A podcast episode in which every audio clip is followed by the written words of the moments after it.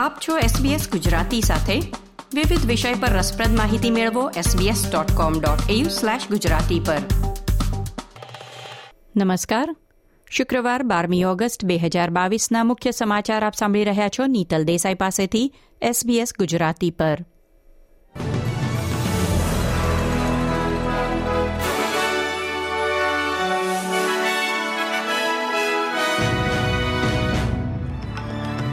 આજના મુખ્ય સમાચાર. ઓસ્ટ્રેલિયામાં શિક્ષકોની અછત દૂર કરવા કેન્દ્ર અને રાજ્યના શિક્ષણ પ્રધાનોની પ્રથમ બેઠક. સત્તાવાળાઓએ માતા પિતાને નવા ફોન અને એસએમએસ કૌભાંડ સામે ચેતવણી આપી. ન્યૂ સાઉથ વેલ્સની સંસદમાં દાદાગીરી અને જાતીય સતામણીના અનેક કિસ્સા બહાર આવ્યા.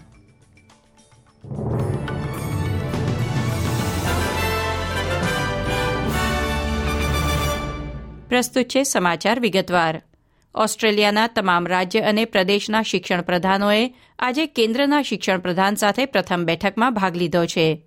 એન્થની એલ્બનીઝીની લેબર સરકાર ચૂંટાયા બાદ શિક્ષણ પ્રધાનોની પ્રથમ બેઠકમાં માત્ર રાજકારણીઓ જ નહીં, પરંતુ શિક્ષકો, આચાર્યો અને યુનિયન તેમજ સ્વતંત્ર અને કેથલિક શાળા જૂથના પ્રતિનિધિઓએ પણ હાજરી આપી હતી. કેન્દ્રના શિક્ષણ પ્રધાન જેસન ક્લેરે કહ્યું છે કે એક તરફ શાળાએ જતા બાળકોની સંખ્યા સતત વધી રહી છે, તેથી વધુ શિક્ષકોની જરૂરિયાત છે. ત્યારે યુનિવર્સિટીમાં શિક્ષક બનવાની તાલીમ લેનાર યુવાનોમાં સતત ઘટાડો થઈ રહ્યો છે. તેથી શિક્ષકના વ્યવસાય તરફ યુવાનોને કેવી રીતે આકર્ષવા એ શિક્ષણ પ્રધાનોની બેઠકમાં ચર્ચા માટે મહત્વનો મુદ્દો રહ્યો. તે ઉપરાંત પગારદાર ઇન્ટર્નશીપ, અન્ય નાણાકીય સહાય ટૂંકા અભ્યાસક્રમ અને પગારમાં વધારાના વિષયો પણ ધ્યાનમાં લેવામાં આવ્યા છે. સત્તાવાળાઓએ ઓસ્ટ્રેલિયન માતાપિતાને એક નવા કૌભાંડથી સાવચેત રહેવાની ચેતવણી આપી છે, જેમાં છેતરપિંડી કરનારાઓ બાળકોની નકલ કરે છે અને પૈસાની માંગણી કરે છે. છેતરપિંડી ઘણીવાર હાય મમ, મેં મારો ફોન બદલ્યો છે અથવા ફોન ખોવાઈ ગયો છે કે ફોન તૂટી ગયો છે એવા સંદેશથી થાય છે હું આ તાત્કાલિક નંબરનો ઉપયોગ કરું છું, વિગેરે વાતો સાથેનો વોટ્સએપ અથવા ટેક્સ્ટ મેસેજ આવે છે. અને વાલીઓ કોઈ સવાલ કરી શકે તે પહેલા રોકડ રકમની વિનંતી કરવામાં આવે છે. મેસેજ કરનાર વારંવાર નવો ફોન ખરીદવા અથવા તાત્કાલિક બિલ ચૂકવવા માટે નાણાં માંગે છે. વિક્ટોરિયા પોલીસની સાયબર ક્રાઇમ સ્ક્વોડનું કહેવું છે કે જાન્યુઆરીથી અત્યાર સુધીમાં ઓછામાં ઓછા પચીસ લોકો આ કૌભાંડનો શિકાર થઈ ચૂક્યા છે, તેથી તમામ વાલીઓએ સાવચેત રહેવું. આવો કોઈ મેસેજ આવે, તો બીજા કોઈ ફોન પર કે કોઈ ફ્રેન્ડના નંબર પર તમારા સંતાન સાથે વાત કરી તેની ખાતરી કરો. ન્યૂ સાઉથ વેલ્સની સંસદની અંદર કાર્યકર્તા કર્મચારીઓના વર્તન અને વલણ પર તપાસ બેસાડવામાં આવી હતી.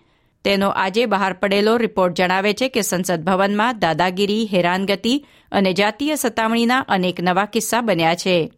ભૂતપૂર્વ સેક્સ ડિસ્ક્રિમિનેશન કમિશનર એલિઝાબેથ બ્રોડરિકે તૈયાર કરેલ રિપોર્ટમાં જણાવ્યું કે પાછલા પાંચ વર્ષમાં દર ત્રણમાંથી એક કર્મચારી દુર્વ્યવહારનો ભોગ બન્યો છે. ઉલ્લેખનીય છે કે સાંસદોનું વર્તન વિશેષ રૂપે ખરાબ રહ્યું છે. આ તપાસમાં કુલ પાંચ જાતીય સતામણીની ફરિયાદો પણ બહાર આવી છે. રાજ્યના પ્રીમિયર ડોમિનિક પેરોટેએ જણાવ્યું કે તપાસમાં બહાર આવેલ માહિતી આઘાતજનક છે. તેમણે વચન આપ્યું છે કે તપાસ સમિતિ દ્વારા સૂચન કરાયેલા તમામ સુધારાને તેઓ ટેકો આપશે.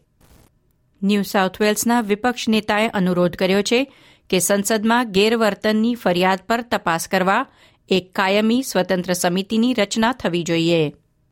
ન્યૂ સાઉથ વેલ્સની સંસદે રાજ્યમાં નાઝી પ્રતીકો પર પ્રતિબંધ મૂકતો નવો કાયદો મંજૂર કર્યો છે. ક્રાઇમ્સ એમેન્ડમેન્ટ બિલ ગઈકાલે સંસદના ઉપલા ગૃહમાં સર્વસંમતિથી પસાર થયું. ન્યૂ સાઉથ વેલ્સ હવે ઓસ્ટ્રેલિયામાં વિક્ટોરિયા પછી આ સીમાચિહ્નરૂપ કાયદો પસાર કરનાર બીજું રાજ્ય બન્યું છે. ઇરાદાપૂર્વક નાઝી ધ્વજ લહેરાવવો અથવા સ્વસ્તિક ધરાવતું સીમાચિહ્ન પ્રદર્શિત કરવા પર હવે એક લાખ ડોલરથી વધુનો દંડ અને એક વર્ષ સુધી જેલની સજા થઈ શકશે. સંશોધકોએ લાળ આધારિત પરીક્ષણ મશીન વિકસાવ્યું છે, જે ઓફિસો અને શાળાઓમાં કોવિડ નાઇન્ટીનની સચોટ તપાસ પ્રદાન કરી શકશે. ઓસ્ટ્રેલિયન વૈજ્ઞાનિકો અને આંતરરાષ્ટ્રીય સંશોધકોની એક ટીમે એવી સિસ્ટમ વિકસાવી છે, જેમાં મશીનમાં લાળનો નમૂનો મૂક્યા પછી કોરોના વાયરસ માટે પોઝિટિવ ટેસ્ટ આવે તો ફ્લોરેસન્ટ લાઇટ કે પ્રકાશ જોવા મળે. ટીમનું કહેવું છે કે મશીન દ્વારા તેત્રીસમાંથી એકત્રીસ કોવિડ પોઝિટિવ નમૂનાઓનું સફળતાપૂર્વક નિદાન કરવામાં આવ્યું અને આ નવી ટેકનોલોજીમાં ટ્રાયલ રન દરમિયાન તમામ ત્રીસ નેગેટિવ નમૂનાઓ યોગ્ય રીતે ઓળખવામાં આવ્યા હતા. ઓસ્ટ્રેલિયાના ગ્રાહકોના લોકેશન ડેટા એકઠો નહીં કરવાનું કહ્યા પછી ગૂગલ દ્વારા એન્ડ્રોઇડ ફોન ધરાવતા લોકોનો ડેટા ભેગો કરવામાં આવ્યો હતો. તેની સામે ઓસ્ટ્રેલિયન કોમ્પિટિશન એન્ડ કન્ઝ્યુમર કમિશનને નોંધાવેલ ફરિયાદમાં, હવે ગૂગલે સાઠ મિલિયન ડોલર ચૂકવી સમાધાન કરવાની તૈયારી બતાવી છે. આ સાથે આજના સમાચાર સમાપ્ત થયા. આ પ્રકારની વધુ માહિતી મેળવવા માંગો છો?